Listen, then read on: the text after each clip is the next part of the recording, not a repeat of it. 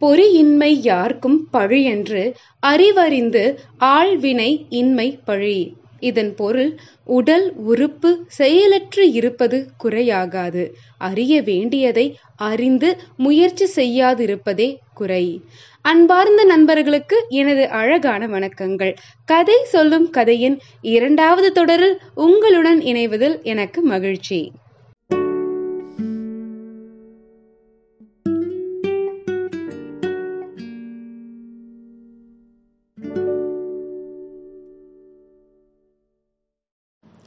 நண்பர்களே இந்த பிரபஞ்சத்திலே ரொம்ப சுலபமான அழகான விஷயம் என்ன தெரியுமாங்க? வாழ்க்கை. ஆனால் அந்த வாழ்க்கையை எப்படி வாழ்கிறோம் அப்படிங்கறதுல தான் புத்திசாலித்தனமே இருக்குது ஆம் நண்பர்களே ஒரு உதாரணத்திற்கு ஒரு கோல்டன் ஆப்பர்ச்சுனிட்டி அற்புதமான ஆப்பர்ச்சுனிட்டி இதை நான் மிஸ் பண்ணிடவே கூடாதுன்னு யோசிச்சு உங்களுடைய புத்திசாலித்தனத்தாலையும் கடின உழைப்பாலையும் அதை பயன்படுத்தி வாழ்க்கையில ரொம்ப தூரம் டிராவல் பண்ணி வந்துட்டீங்க. இப்போ இந்த நேரத்துல ஒரு சேலஞ்ச் இந்த சேலஞ்சை ஃபேஸ் பண்ண முடியாம திகச்சு குழம்பி போயிருக்கீங்க. இப்படிப்பட்ட ஒரு சூழ்நிலையிலையும் தாட்லையும் நீங்க இருக்கீங்களா? அப்படி இருக்கீங்கன்னா இப்போ வரப்போகிற கதை உங்களுக்காக தான்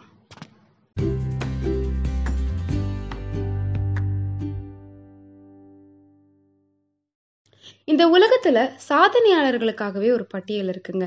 அந்த பட்டியலில் இடம் பிடிக்கணும் அப்படிங்கிறதுக்காக பலர் பல கனவுகளோட விடாமுயற்சி இன்னைக்கு வரைக்கும் செஞ்சுக்கிட்டே இருக்காங்க.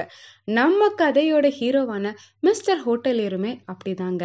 பல கனவுகளோட பல விடாமுயற்சிகளுக்கு அப்புறமா இன்னைக்கு அவருக்குன்னு ஒரு அங்கீகாரத்தை உருவாக்கி அந்த சாதனையாளர்கள் பட்டியலில் இடம் பிடிச்சிக்கிட்டு இருக்காரு. ஒரு நாள் மாலை நேரம். எல்லா வேலைகளும் முடிஞ்சதுக்கு அப்புறமா வீட்டுக்கு போறாரு. வீட்டுக்கு போயிட்டு தன்னுடைய அலமாரியில இருக்கக்கூடிய ஒரு கோட்டை எடுத்துட்டு அதை தடவி பார்த்துட்டு அது கூட பேசிட்டு அந்த கோட் பாக்கெட்ல கையை விடுறாரு. கையை விட்டு அவர் வெளியில எடுத்து பார்த்தா ஒரு ரூபா காயின் ஒன்று இருக்கு. அதிர்ச்சியோட அந்த காயின் எடுத்துட்டு நேரம் அவங்க மனைவி கிட்ட போய் என்னம்மா இது? என்னோட கோட் பாக்கெட்ல ஒரு ரூபாய் காயின் தான் இருக்கு. அப்படின்னு கேட்கிறாரு அவரோட மனைவியும் ஆமாங்க இது இத்தனை நாள் நான் உங்ககிட்ட சொல்லாம வச்சுட்டேன். என்னை மன்னிச்சிருங்க இந்த ஒரு ரூபாய் காயின் தாங்க இத்தனை வருஷமா உங்க கோட்ல இருந்தது. அப்படின்னு சொல்றாங்க. அப்படி எதை பத்தி தான் இவங்க ரெண்டு பேரும் பேசிக்கிட்டு இருக்காங்க? ஒரு சின்ன பிளாஷ்பேக் போயிட்டு வரலாமா?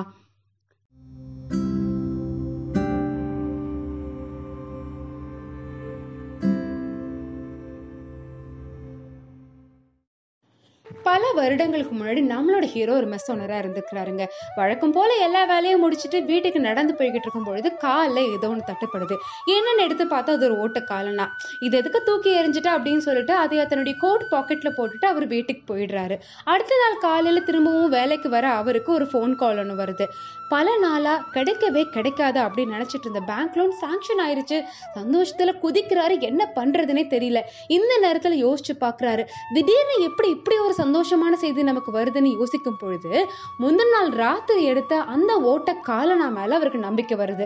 தன்னுடைய லக் ஃபேக்டரா அந்த ஓட்ட காலனாவை அவர் நினைக்க ஆரம்பிக்கிறாருங்க. அது மட்டும் இல்லைங்க அடுத்தடுத்த நாளே பல வாய்ப்புகள் அவர் வாயிற்கதவை தட்ட ஆரம்பிக்குது. அவர் பல ஹோட்டல்ஸ் ஆரம்பிச்சு பல பிசினஸ் பண்ணி எனக்கு மிகப்பெரிய செல்வந்தராகவும் சாதனையாளராகவும் இருக்கிறாருங்க.